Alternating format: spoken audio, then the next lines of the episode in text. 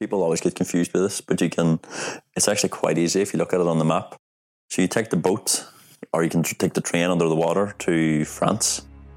So from France, you go to Turkey, drive all through Europe into Turkey.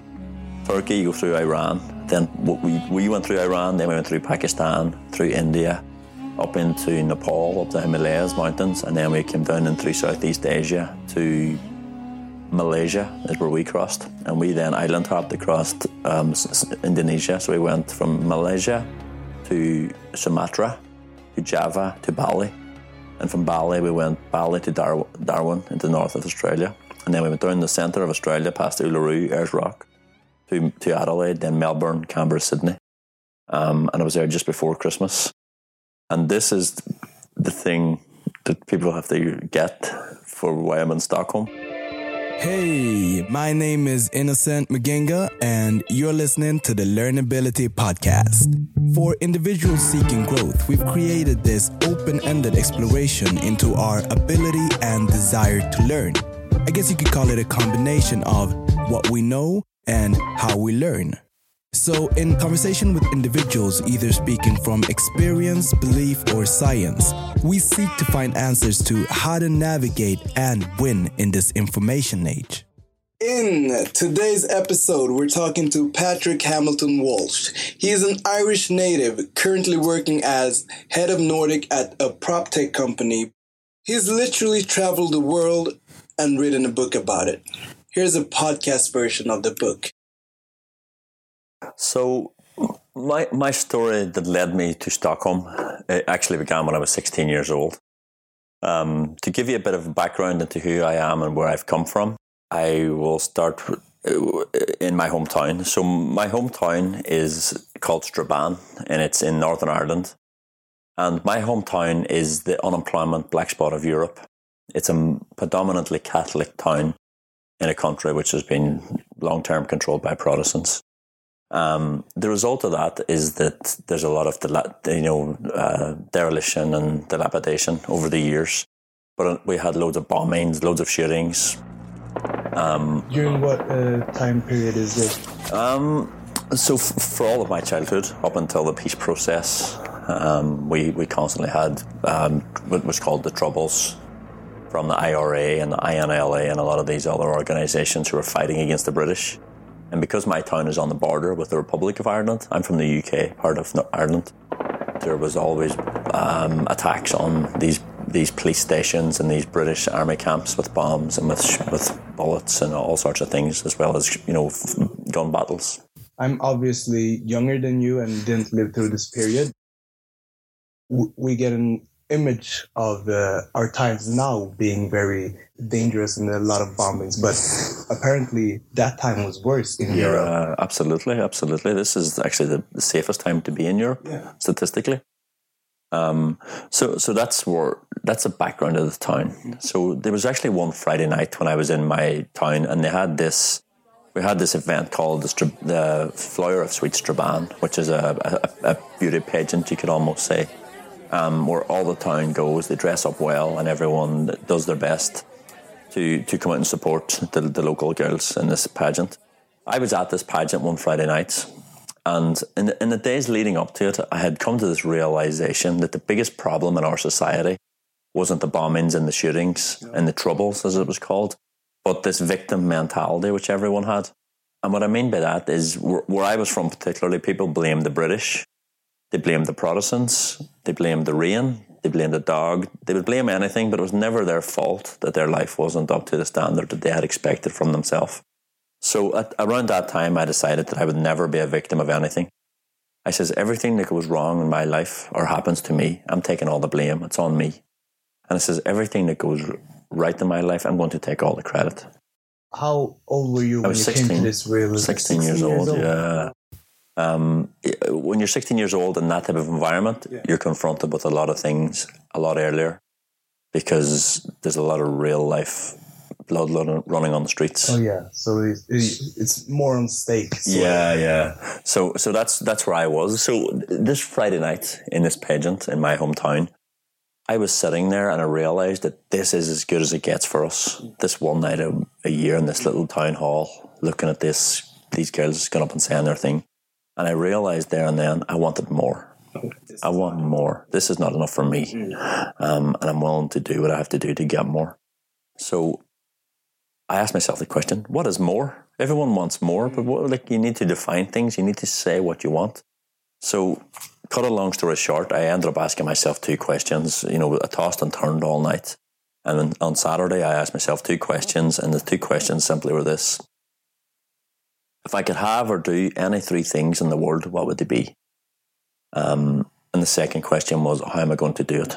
So the first, the answer to the first question was was quite easy for me. I was 16 years old. Yeah. The most important thing I wanted in the world was to have season tickets at Old Trafford, watching Manchester United. That was the dream. Oh, Manchester United, Yeah, high yeah. five.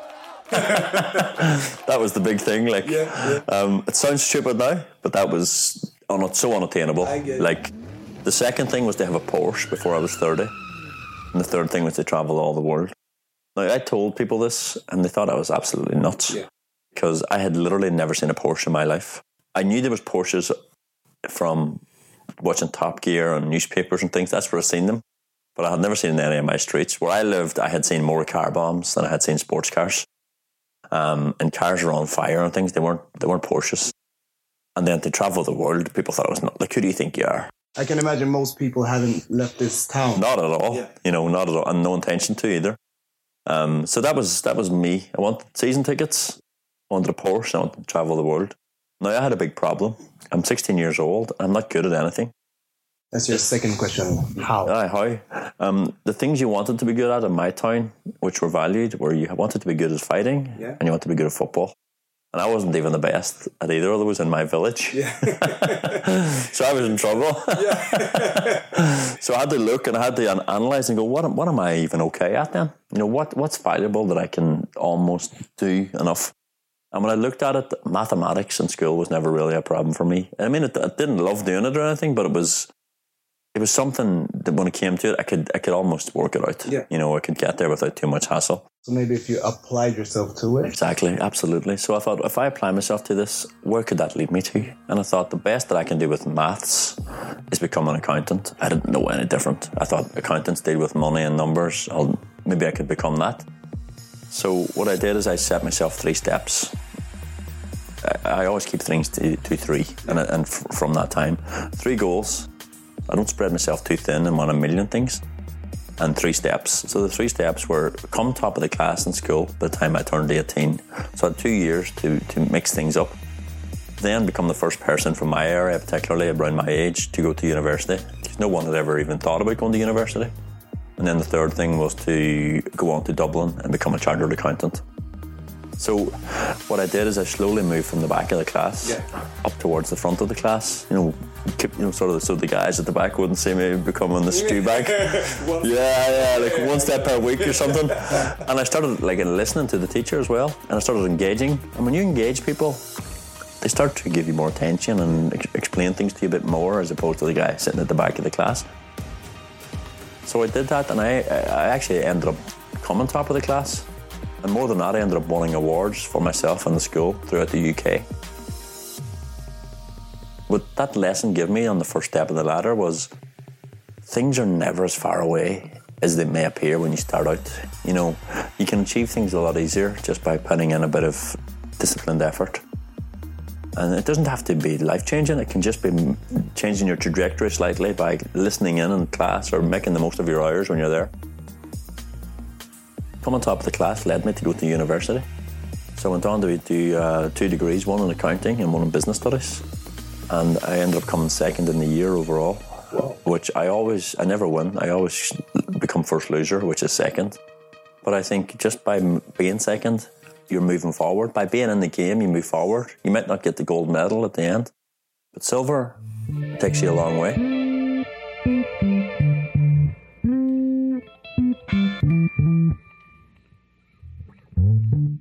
And, and that did take me to Dublin, mm. and I ended up becoming a chartered accountant. So, so if we skip forward, I was 16 when I set these goals. Mm. Let's go forward to when I'm 26. I, as I says, I have graduated from university. I have, I've now qualified as a chartered accountant in Dublin, which was so unattainable for me at the time. How was your family's reaction? I mean, not just the family, but the entire community. Ireland's a community-based you know, people. So like you would have like aunts, uncles, neighbours, everyone's going, "How's it going? How's the exams?" People would be lighting candles for me over at the over at the church, hoping I did well. And so when I qualified, it was a big deal for my community. You know, it was a certain amount of pride. But when you're in it, you're you're in the eye of the storm. You don't realize how important it is to the people. Your mother meets at the shop, and you know the the woman who's to serve you food at school, and all these things because they want to see one person getting up and getting out. And you become the kind of topic of the Yeah, absolutely. Yeah. Um, and so uh, I, I- I qualified as an accountant. And when I was 26, I, I changed the job from working in Grant Thornton to move into PricewaterhouseCoopers. And, and there I was, I started out to become a tax lawyer. I wanted to qualify in that as well, but I also wanted to do the qualified financial advisor exams. So there was two sets of professions I wanted to do. And I had a goal of traveling the world and having Porsches before I was 30. I didn't want to set off tri- backpacking when I was like 36 or something. I wanted to go late 20s. So I was 26 and I thought if I, if I send in all these applications at the same time, I can study some of the courses during the week, some at the weekends. So I really put in a shift.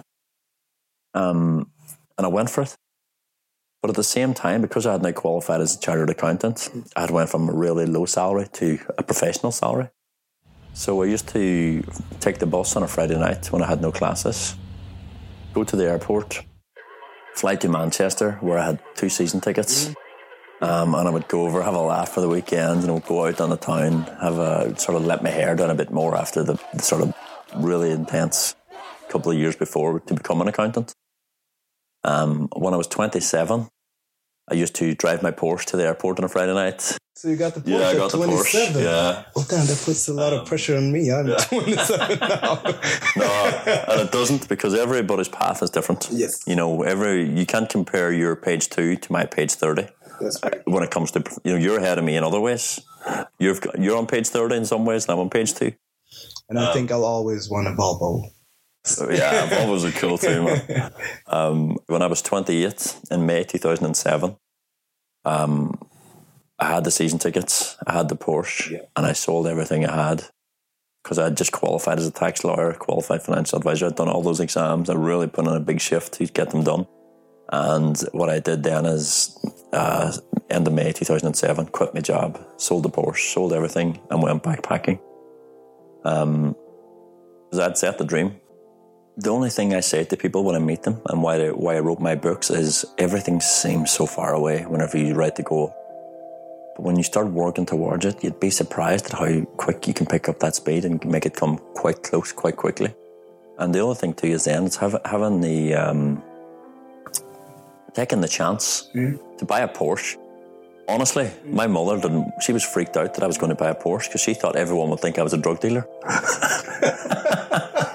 she says you can't buy always it. find something You to know? worry about. Yeah, and I mean, so then there's a lot of those seeds that are planted, which stops, even though people could afford to buy a Porsche or could afford to buy whatever the Volvo is or whatever their goal is, they, they actually stop short and go, I could.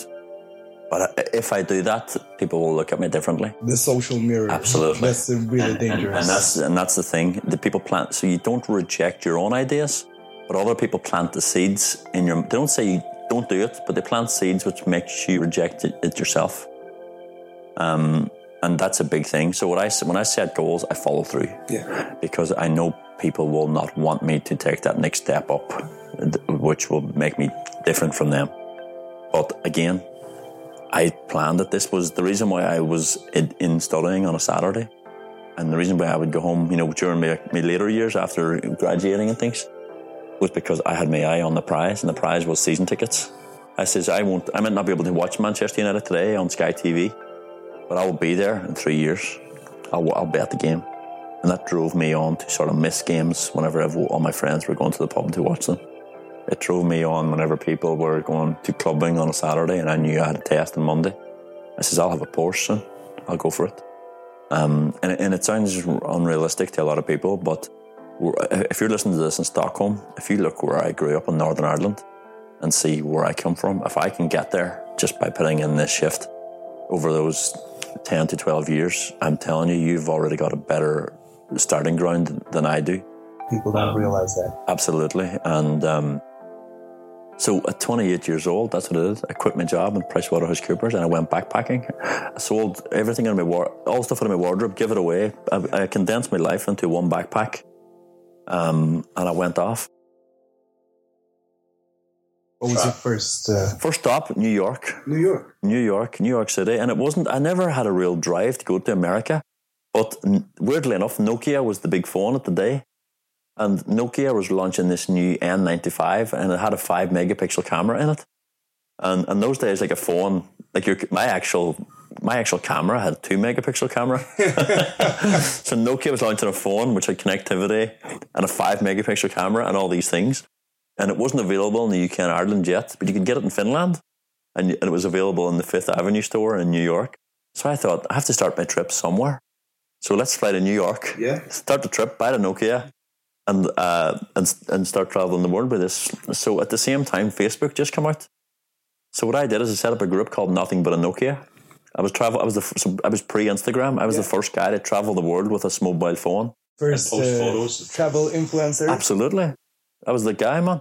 Um, and I ended up being sponsored by Nokia and by Microsoft later because they were like, this is the guy who's got the professional background. He's got the, the, the backpacker lifestyle. He's in all these glamorous locations. He's meeting all these cool people. So I set up a group called Nothing But a Nokia on Facebook. And then we have an Instagram and Twitter and all those now as well. But it just exploded. And it, I've still got like 15,000 followers a day on there. And there's still all these Nokia fans around the world who post photos using their, you know, the different brands and things that they have. And um, so I've always been at the forefront of digital as a hobby. Um, and that's uh, ultimately that setting up that group is what brought me to Sweden. But I won't skip. I won't skip ahead. I'll take you on a, time, a linear time. So nothing but a Nokia N-ban hashtag N-ban is what it is. and ban. N-ban. Shout out. Shout out to the M-ban family. so at the moment, um, I, I, I, I, my, my goal was to drive from coast to coast on every landmass. So I started off in New York and I drove via Texas down the south and up into LA. So that's that's one landmass from one ocean to another. Yeah. always. Then I did Mexico and all that, and then I flew to Lima and Rio. So it took me from the Pacific across to Rio. So I did from uh, Peru to Brazil. So that's another landmass. And then I, I heard there was a few guys who were leaving from London, like at the start of September, and they were going to drive to Sydney in Lon- you know in Australia from London to Sydney. And I thought I'm up for that. So I scooted back from Rio de Janeiro, flew into London, joined, joined these group of people who was taking this like old crappy bus, and um, I made my way across. So we, we, we took the bus. We took people always get confused with this, but you can. It's actually quite easy if you look at it on the map. So you take the boat, or you can take the train under the water to France. So from France you go to Turkey, drive all through Europe into Turkey. Turkey you go through Iran. Then we we went through Iran. Then we went through Pakistan, through India, up into Nepal, up the Himalayas mountains, and then we came down in through Southeast Asia to Malaysia is where we crossed, and we then island hopped across um, Indonesia. So we went from Malaysia to Sumatra, to Java, to Bali, and from Bali we went Bali to Dar- Darwin into the north of Australia, and then we went down the centre of Australia past Uluru, Ayers Rock, to to Adelaide, then Melbourne, Canberra, Sydney, um, and I was there just before Christmas. And this is the thing that people have to get for why I'm in Stockholm. Two days later, I'm just coming through all these countries where you can't even have a beer, like Iran and Pakistan, all these nice places. And uh, so we arrive in Australia. It's like we're back, you know, we're back in the West. You know, there's pubs and clubs and all this. I was a, I was 28 years old or 29 years old, and um, so I go into this backpackers bar and it's happy hour until seven. So I wanted to get some cheap beers, you know. Backpack lad. Yeah, breakfast. So I was like, I see these two blonde girls behind the bar, or around the other side of the bar. So I go over and get me two cheap beers, and I walk around and start, hey, what's up? And and one of those girls was from Västerås, and and it turned out to be the woman of my dreams. And uh, so we ended up getting married eventually. So that was my girl. So that's that brings. She ended up giving me the connection to Sweden and to Stockholm. She was just backpacking with her friends. Yeah. So she flew there, obviously, like normal people. Yeah, yeah. Not the long. How long time did that journey take? Uh, by the way, took four like- months. Four months. Yeah. So just traveling each day, getting up and going through, and just just having fun every day with beautiful people. Like Iran is such a great country, like beautiful, beautiful country. um, uh, Pakistan as well, India, North India. Like these places are just fantastic, and the people are so warm and so welcoming. You know, you couldn't you couldn't believe how nice the people are there. The thing is, if you consider the analogy that I use is when I drive from London to Sydney, I can't see the road. I can only see the next 100, 200, 300 metres ahead of me. But I have to trust that the road will unfold and eventually I will get to the other side of the world. And that's what it was like to go from a boy, a 16 year old boy in an unemployment black spot of Europe to becoming an account, to, to getting even a degree. Yeah. Don't forget that was a big deal for me. That was massive. That was like probably my biggest honour to date still because it was such an unattainable thing for me to get. And then become an accountant, wow. And then a tax lawyer, like wow. But when you get the first one, the other ones sort of seem come easier, even though they're bigger. But the first hurdle is always the hardest one to overcome. Um, so getting that degree was a big deal for me. And I've graduated seven times since. So seven, I've got seven qualifications now to fall back on. Um, but the funny thing is, what I use now is I, I will always have those qualifications there, innocent, but it's my it's the rounding that I got from from everything else, which which allowed me to become the man that I am today. I write about this in my book. I say our education system in today's world, it's more like a training to help you to get a job. But the actual word education comes from a Latin word educat, which means to flower, to open the mind. So my seven years of traveling, where I went to more than 130 countries all around the world on every continent, meeting people like you in Rwanda, meeting people in Zimbabwe, meeting people in Canada, meeting people in Sweden. God, that was my true education. That opened my mind, it flowered my mind, and it helped me to grow as a person. So the education that I did during those early years, I, I, I recommend people to go do that as well because it gives you a solid foundation and it gives you a confidence in yourself. And when you walk into a building and you have a piece of paper that backs you up, it doesn't really mean nothing, you know, in the bigger scheme of things, but it gives you that thing to get you in the door. But once you get in the door, you still have to you still have to step up. Yes. And and that's where my proper education came from, and that was me traveling the world. So when I meet you, I'm comfortable. I know, well, that probably been to your hometown. Where are you from?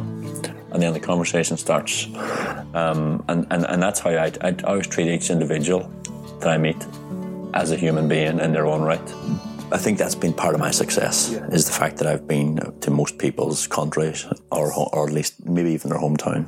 I see how you really uh, value and utilize the perspective you've got uh, together with um, literature you've read and, and combine that to, to get a proper full education Yeah, absolutely. life, basically. Absolutely. And, and, and, and as you say, it, it all comes down to all, education is self education. It's it, it no one can make you sit down and study for that thing, whatever you're trying to get. No one can can enhance your knowledge or insights on a topic if you're not interested in doing it yourself.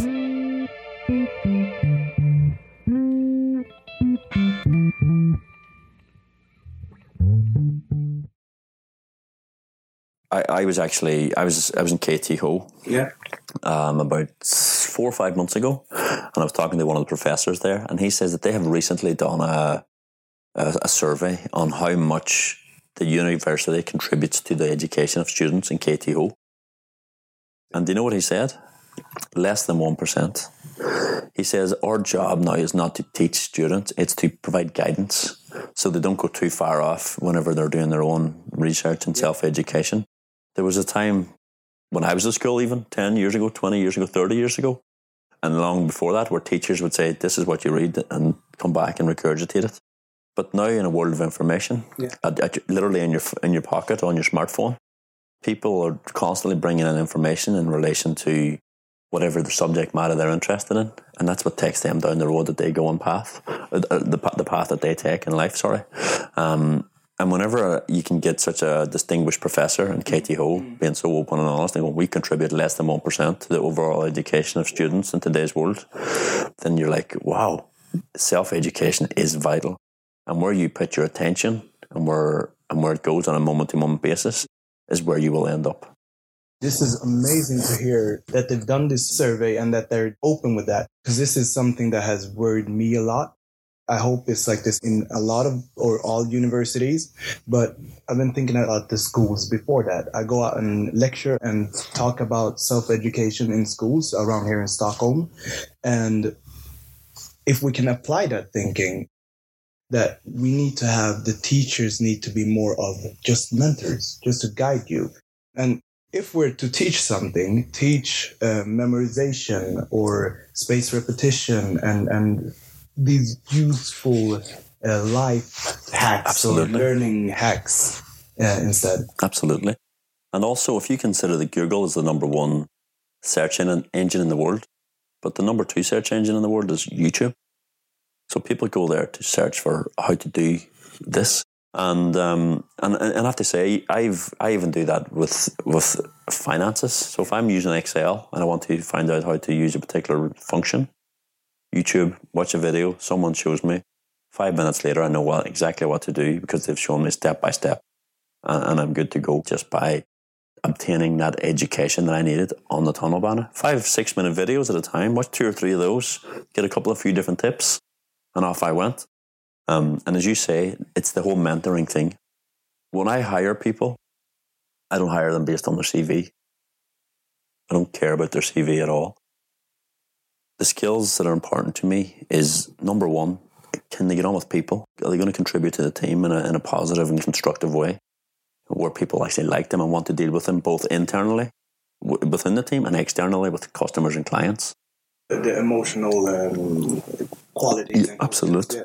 Uh, uh, and the second thing then is ability to learn.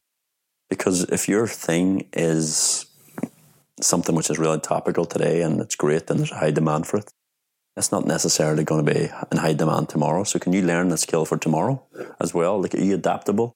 Are you so str- string, you know, stringent and stuck in your box of what you learned in the past? So, like my background in finance and accounting, a lot of that stuff now can be digitized uh, and done with AI and different things based on algorithms put in. And, and I believe the same will be done with coding in a few years. So I'm, I'm, I would say to people who are looking to what to do, what to do when they leave school, what to study, I would say go back to basics, mathematics, mm-hmm. because everything comes back to maths. Look at sciences, because it all comes back to sciences. And most importantly, communication. Pick two things that you enjoy doing and try and see if you can create a niche out of them and become and have a career. So, so mm, the things that I looked at a few years ago was I wanted to become a better communicator. I wrote books.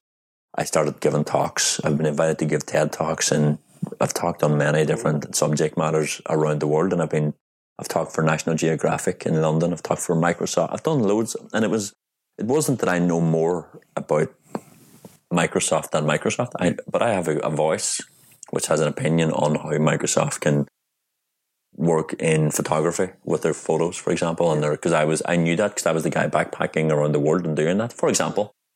So I can only talk about what I know in relation to a subject and my opinion on it, and then I have to get that across succinctly to the people in the audience. And seeing how brands, I don't know if this is connected, but it, it leads me to think about how brands are looking for these voices, individual voices, and to, to personify their brand and branding. Yeah, yeah, yeah. And, and, that's one way to look at it. You can you can you can build up your reputation by leveraging the back of another brand, mm. like I did with Nokia and Microsoft.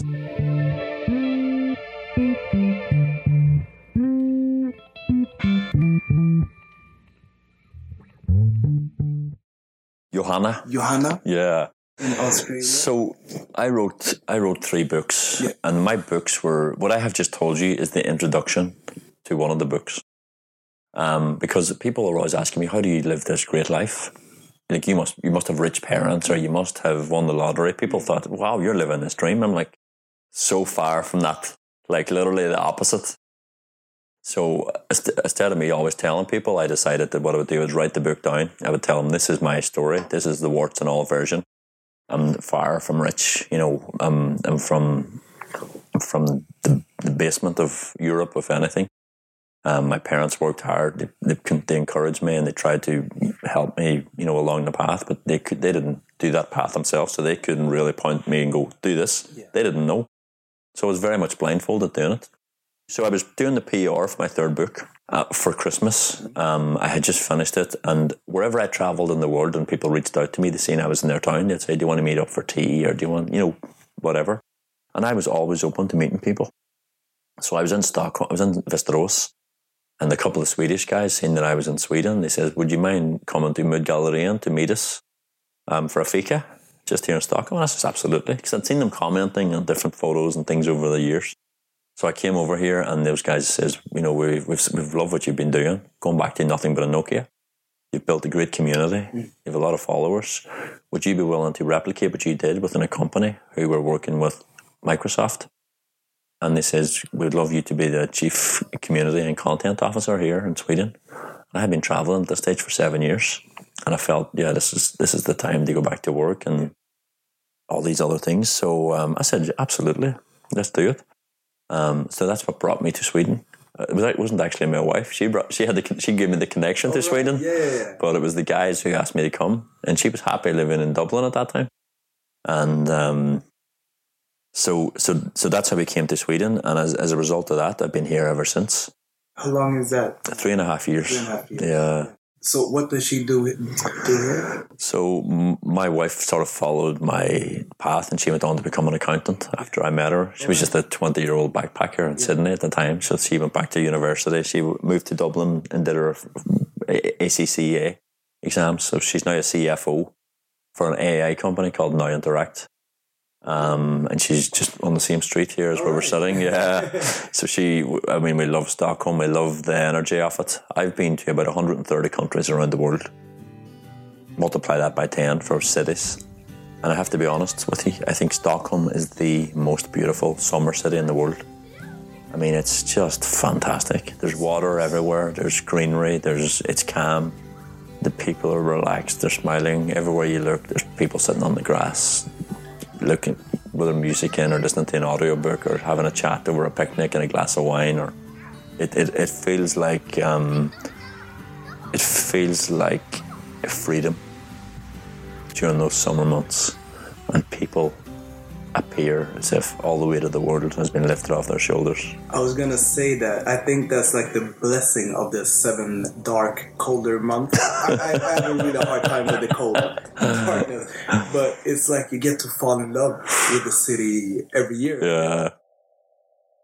And how would you compare like the, the society wise? You've seen so many communities and and, and, and, and tribes, I yeah. I'm guessing. How how is how can you relate to? Yeah, I have to. I have to. I think. I think the Northern European environment when it comes to people is quite different because I'm from Ireland and people are very open in Ireland. I mean, you couldn't sit down at a bus and read a book without the guy beside you going, "What are you reading?" Mm. You know what? You, and what's and then you're in a conversation about the book, and all of a sudden you're at your stop. In Sweden, people do not initiate conversation. But because I'm Irish, I am that guy who will go, What are you reading? And the Swedes are actually very open to conversation and to helping, but they will never initiate. So the people are quite warm and they're, and, and they're quite open, but they, they're quite restrained and a little bit, I don't know if it's shy, but they, it's just not in their nature yeah. to start the conversation. But I, and the other thing I have to say to you is people say it's hard to make friends in Sweden, and I have not found that at all you will only get out of Stockholm what you put in. If you want to come to Stockholm and think that people are this and people are that, that's exactly what you will get. They will. I, I believe it's the same with the world in general, with humanity in general. I think people always prove you right. If you if you treat people bad, yeah. they will they will be like, yeah, yeah, this guy's an idiot, and they'll treat you bad back. But if you treat people with respect and expect them to be nice and expect them to be good, they will prove you right. They will be nice. They will be good. They will open up. Don't don't be a victim because when you when you become a victim, you give away your power. And this world is all about letting people say, "Per per me," like I'm. I, I, I, these people wronged me because of these reasons, because I'm a man, because I'm a woman, because I'm an immigrant. No, forget about group identities. Just go into yourself and say, what can I do to contribute? And if you start to give, you'll actually start to see people rowing in behind you and helping you and pushing you up. That's well put really. So I want to move into um, my recurrent questions.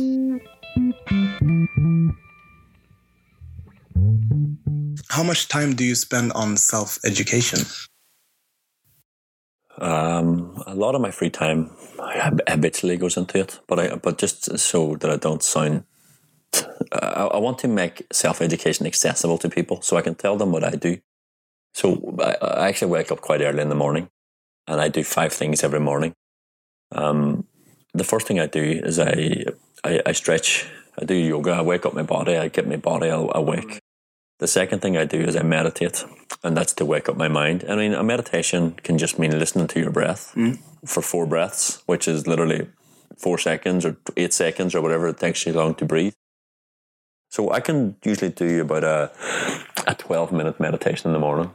If I'm running late or if I've got other stuff on, I can do three minutes. Mm. Other times I can do 30 seconds. It's yeah. just for me to settle my mind. We so, try. You aim for about twelve. Yeah, yeah. My absolutely. aim is ten. Yeah. every morning. And and it's it's not as if you have to float or have your knees crossed or you know have flowers and music all around you. I can do it on the Tunnelbana. Yeah. Just close my eyes or, or you know just try keep that. even my eyes open, but just not take in anything else and listen to my breath coming through my nose. That's meditation. It's about silence in the mind, and might, you might get that for five seconds. Just bring it back and it drifts away, bring it back. And by it's like the gym, just by lifting that muscle back up and lifting that weight, that's where the strength comes from. So uh, in the morning, I stretch and I meditate. And then what I do is I sit down with a book and I read one chapter. So at the moment, I'm reading uh, Tribe of Mentors. Oh, you are? I am indeed by uh, Tim Ferriss. And it, it, the reason it works for me in the morning is because it's it's a it's a snapshot of a really successful person's behind the scene look in one or two pages. So it's perfect for the morning. You can read this one or two lines from one person. You're like, wow. And it actually always brings humanity back because you always see these people held up there as, you know, Tony Robbins or whoever the person is. You think, how did they get there? No, they bring it back to basics every day. Like I'm telling you, they do these three or four things each day, which has enabled them to grow. So that's three of the things I do. Yeah. The other thing I do is I write something down. After reading, I will do some writing. I'll either write a few lines in my book or I'll journal or I'll write goals, but I'll write something in the morning. Very good. Writing is something that I realize how important it, it is because you can spend your whole day with a lot of smart thoughts or even if they're not smart. But when you have to put it down, something happens like in the connection and the, the idea formulates in another way. Spot on. And as an Irishman living in Sweden, yeah, the fifth thing I do in the morning, learn Swedish. Mm, yeah. So how's that going? By the way, uh, actually, weirdly enough, I can talk and more than I can understand because I, I, work in the tech industry now, yeah. and I never hear people speaking Swedish. Because so, so. Uh, absolutely. Yeah. So everyone speaks in English, and weirdly enough, to my detriment, everything is done in English. So I, I because I don't own a TV, I don't get much Swedish given to me in sentence form, but I actually have a lot of the words in me, so I can talk. I can talk at you for quite a long time in Swedish, and I can find a lot of the words. Just come, like, where did I get that from? so a lot of the vocabulary is in me because I learn every single morning, um, and I'm disciplined about it.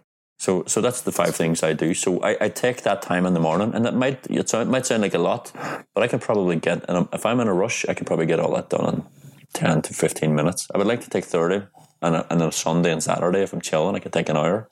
Really give a good yoga session. You know, really stretch out more, really do more sit ups. Um, and if people are ever struggling to do it, I always say just do one. And once you do one, you'll probably end up you doing 10 anyway. You Because you're there. Yes. You know? you're down. You're lying down. Not getting back up until I do.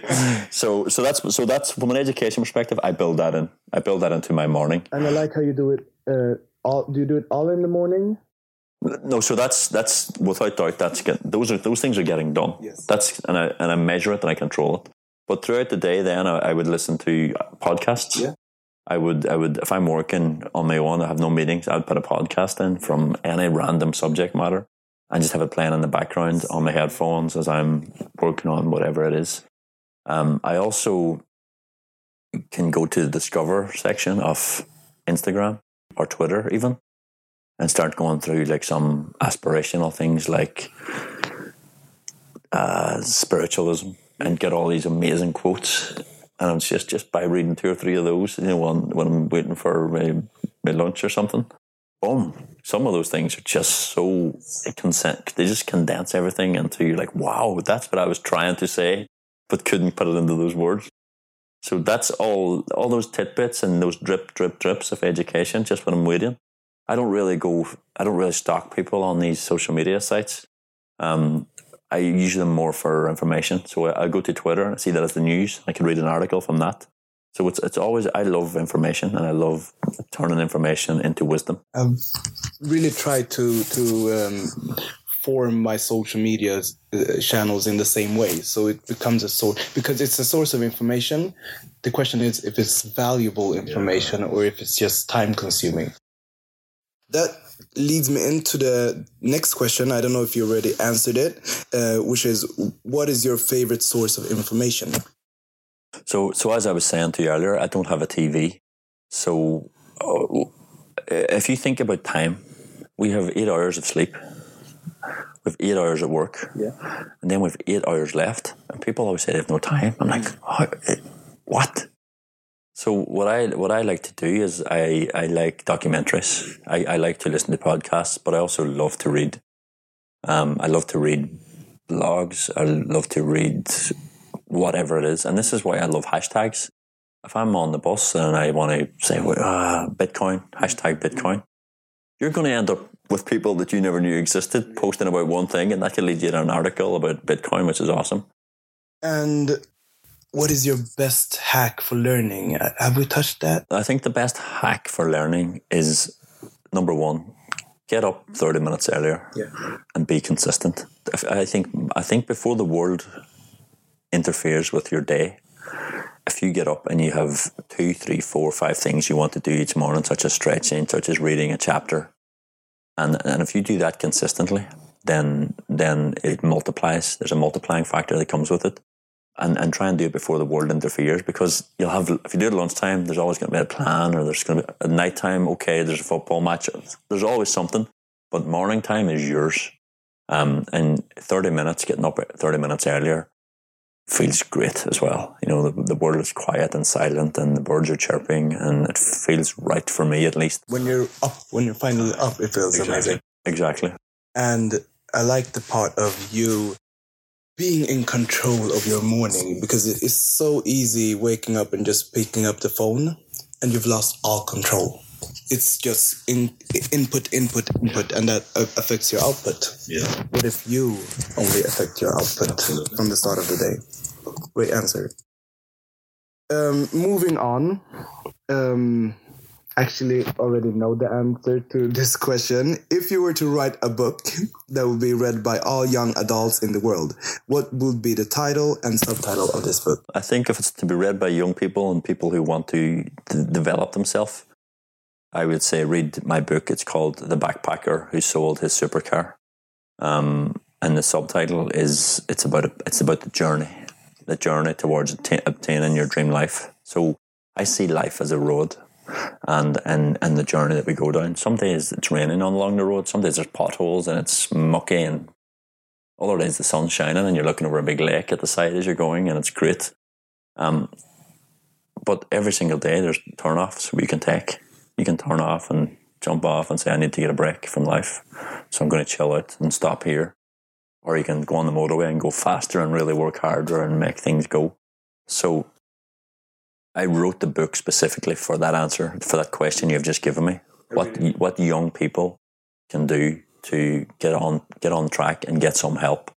Um, and I hope people read it because it was done for exactly that reason. I want I, I come from a, a, an underprivileged background and I was a boy with a dream who wanted more like most people. And a lot of, I get a lot of great emails each month from people around the world who have written my book, or sorry, have read my book and got an inspiration from it and given them a, a, a path. I, I don't know if you understand the analogy of having a, a magnifying glass in the sun. If you hold it still and keep it focused on one point, it can set, it can create a fire, yes. create energy behind it if you move it around and you're always changing it and mixing up your dreams and or don't even have a dream and don't have a magnet, you're you're it'll never ever happen. But focus is awesome and use your magnifying glass to focus in on the thing you want. And like have holding up the sun, it'll create a lot of energy, enough energy that you can set the world on fire. I love that you actually you've already um, written the book that, that I'm asking about. That's amazing. In the last five years, what new belief, behavior, or habit has most improved your life? The thing that really pulls everything together for me is is the measurement. So each morning when I get up, I I again I'm not a robot, so I write down okay I write down the three things. So it's W R E M S. Write, read, exercise, meditate, Swedish. And if once I've done the whole five, I draw a line. But if I've only done four, let's say my phone was dead or something, and I don't get to learn Swedish on the app, I write. I just write down the four letters I did. So at the end of the month, I will go right. Okay, um, I did twenty four days of Swedish. Uh, I did twelve days of writing because I was just you know whatever. And this is the thing when you're listening to people like me and people on podcasts, they're not, we're not robots. We don't get it right every single day either. We try our best and I try and put in as many tools that keeps me on the line. But there's days when I'm out late because I was at a party last night and I'm like to my wife, we're sleeping in. But and, and just to do something is good. But I, what I try and do is if you don't measure it, you can't control it. So when I get to the end of the month, I can see I really screwed up this month when I came to um, meditating. I only meditated 12 days out of 31. I need to raise that up. And the thing is, you, you always think that you're doing it. Cause, but then all of a sudden, you're like, when you start looking back, you're like, well, I'm really, I'm letting that slip. And why am I letting that slip? What's so important in the mornings that I can't just take six minutes or three minutes and, or do the, for example, the one that really struggles, that I struggle with the most is actually the writing one because it's easy. I like the reading. I like the Swedish. I like the meditate. It's all built in so strong. But to lift up that thing in the morning, that pen and paper, and go, right, okay, let's do a journal. Or sometimes what I'd write down is gratitude. I'm grateful for these things. Yeah. I'm grateful for the fact that I've got a wardrobe with clothes in it. I'm grateful for the, the fact I've got a car outside. I've got a, access to a Tunnelbana card where I can go to work. I look at the very basic things mm. and show gratitude for them. And um, I've got a, uh, the thing I'm so grateful for. I have an access to the Stockholm City bikes. That's how I get to work all the time now. I just take. I the, use the city bikes. I am so grateful for that. I I bought a bike this year. Yeah, fancy. Amazing. I've done it every day. Yeah, it's the best way to start. Yeah, it's awesome. Day. Half an hour sweating. Sweating, come in like especially this morning. Yeah. so that's my thing. The best life hack is record it. If you don't, if you don't measure it, you can't control it. And it's so easy to trick yourself into thinking, "Yeah, I'm doing." Doing it, I'm going. But if you have the data, basically, I miss these days, and not. I'm guessing you're not too hard on yourself. It's just an opportunity for you to do better. You, you can't be. You can't be. The thing is, people the best people out there uh, miss this. And we must not forget that. Like, let's try and do it every single day. Let's try and be the best we can every day. But you know what? It's not going to happen. No. You know, and, and don't be too, don't beat yourself up when it doesn't happen. We will fail. We will not get the job we want. We will not get the results we want. But don't be the victim. Just say, okay, look back. There's my data. I missed these days. Be honest. I'm not as happy as I was this time last year. Why? Well, I'm hardly ever meditating in the mornings anymore. Okay, let's get back into the basics, put those foundations in place and move on from there and try and get back to being happier or smarter or better at my job or better at my studies. So when when you feel overwhelmed and unfocused, like we're talking about, um, or have yeah lost focus temporarily, um, what do you do? What's your so there's, there's I look at this in two ways. Yeah. The first way is simply short term, over you know being overwhelmed, short term. So I do this thing where I never eat in the place where I work or study. I will always get out of the building at lunchtime, rain, hail, snow.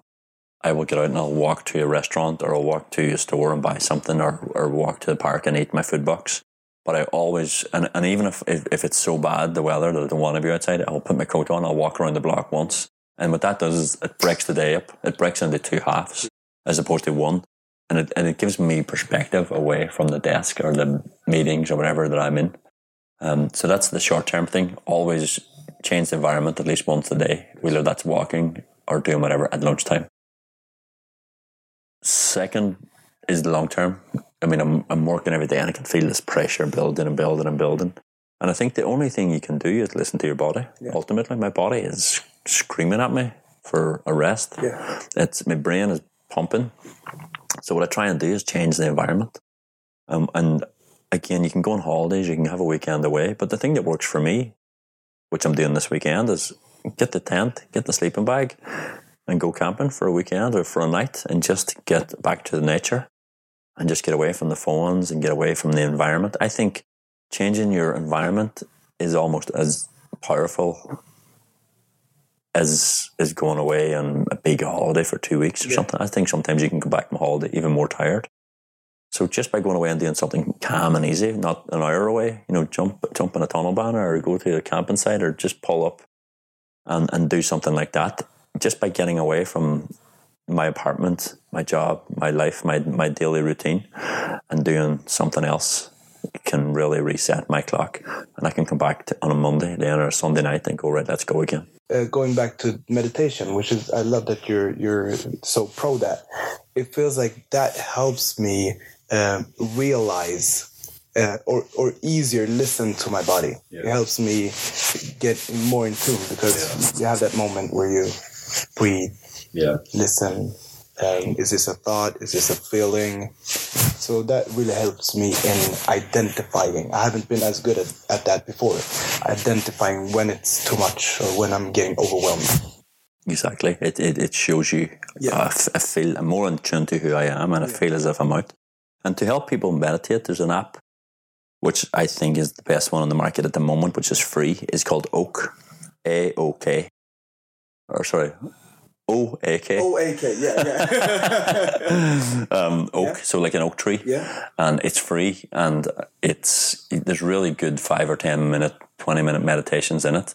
Uh, there's other ones out there which were good a year or two ago, but now they've went to like the in-app purchases and all that. They've got too big. I use Headspace. I, have a use- subscription there, but don't. So I'm tr- the head, the subscription for Headspace is great, but if I'm just saying to people just to get into it, if you want to start off something free where you don't want to pay or commit yourself too much, Headspace used to be the one I used to recommend. But now, because it's very a lot, very much concerned with in-app purchases, I would say Oak is a really good thank starting you for that. I, app. I try to recommend uh, an app as much as possible, and this seems like it might be a better one to get people started. for free because I'm I'm judging people who read, listen to this could be 15, they could be 55, but I don't I don't like people to commit financially to things until they realize they're truly in it to it. So especially when it comes to meditation, because it, it can it's habitual, and this is quite good. This Oak one and the Headspace is really good too. But it's just it's mostly a, a, subscription You based might model. not be judging the app just by the function. You add the price to it. So, looking forward, what are you eager to learn in the near future? Uh, as an Irish boy living in Sweden, I want my, the, the most important goal for me is to be fluent in Swedish. I would love all the help in the world with that. I would love. I think it's a blessing to be able to be bilingual, and I'm very honored to live in a city where nearly every single person is at least bilingual. I I think it's such a beautiful thing that everybody can just switch between languages, and it's it's a dream of mine. I'm from I, obviously growing up in an English speaking world. People always just switch for me, um, and it doesn't help me actually. It, it's it's a short term gain Yeah. for a long term pain. I've lived in Sweden three and a half years, and it's it's imperative. I think if you come to the society, you must understand the communication and and the you know the subtle tones because when people and, and so I want to do that as a human. I want to be able to contribute as a human in people's own languages. Everywhere I go in the world, I know how to say please, thank you, and I love you. Um, just because I want to show respect to people. But if I look at it from a business perspective, when people talk to you in their in a, in a language that isn't their mother tongue, they, on average they lose twenty points off their IQ. So if you think about this strategically, people you're talking to people, you could think, "Ah, he's an idiot. He- But it's just not that good at your language. Yeah. But he, so you're not seeing the best person that you're. You want to see people at their best, so you can see how to, you know, where to, where to place them from a business perspective So, you're always seeing people. at the lower level, Yeah. and you don't know how low level because they could be super, super high IQ, super clued up people in that language that they communicate in, and they also have different body you know, tones. And so the thing is, only seven percent of communication is verbal. 93 is based on tones, body language, all these other things. Yeah. And just by tr- them trying to get into their mind and get the language out, and if aren't, they're not even being true to their body language at all because they're already uncomfortable.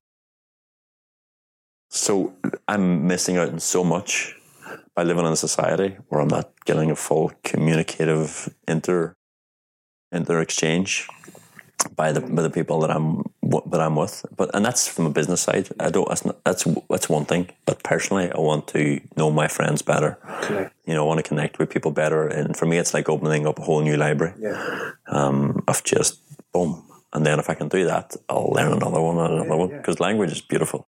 Well, jag kommer börja prata svenska med dig från och med nu. Mycket bra. Mycket bra.